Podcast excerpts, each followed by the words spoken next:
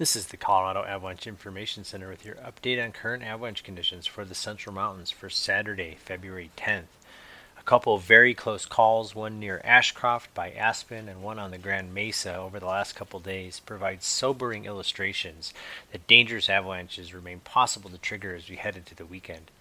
Slopes with wind drifted, stiffer, stiffer slabs are most dangerous. Look for drifts of snow below ridgelines and in cross loaded terrain features, especially at higher elevations. You can trigger avalanches from a distance or below, even from flat terrain, so be aware of steeper overhead terrain and give these slopes a wide buffer. You can find safer travel options on wind sheltered south and southwest slopes at lower elevations and by sticking to slopes less than about 30 degrees without steeper slopes above you.